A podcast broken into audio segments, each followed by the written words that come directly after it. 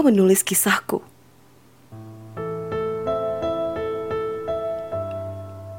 Untuk kamu yang selama ini sudah tulus menunggu. Terima kasih. Maafkan, aku jarang menyapamu. Bukan aku lupa, tetapi rindu sudah aku titipkan pada langit yang sedang kau tatap.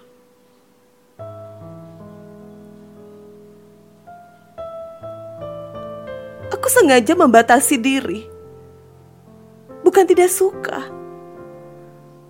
hanya memastikan bahwa kamu bukan hayalanku saja. Aku percaya, entah dengan cara bagaimana, Tuhan selalu memberikan yang lebih dari sekedar baik. Tidak semua kata bisa mewakili rasa. Sebab itu,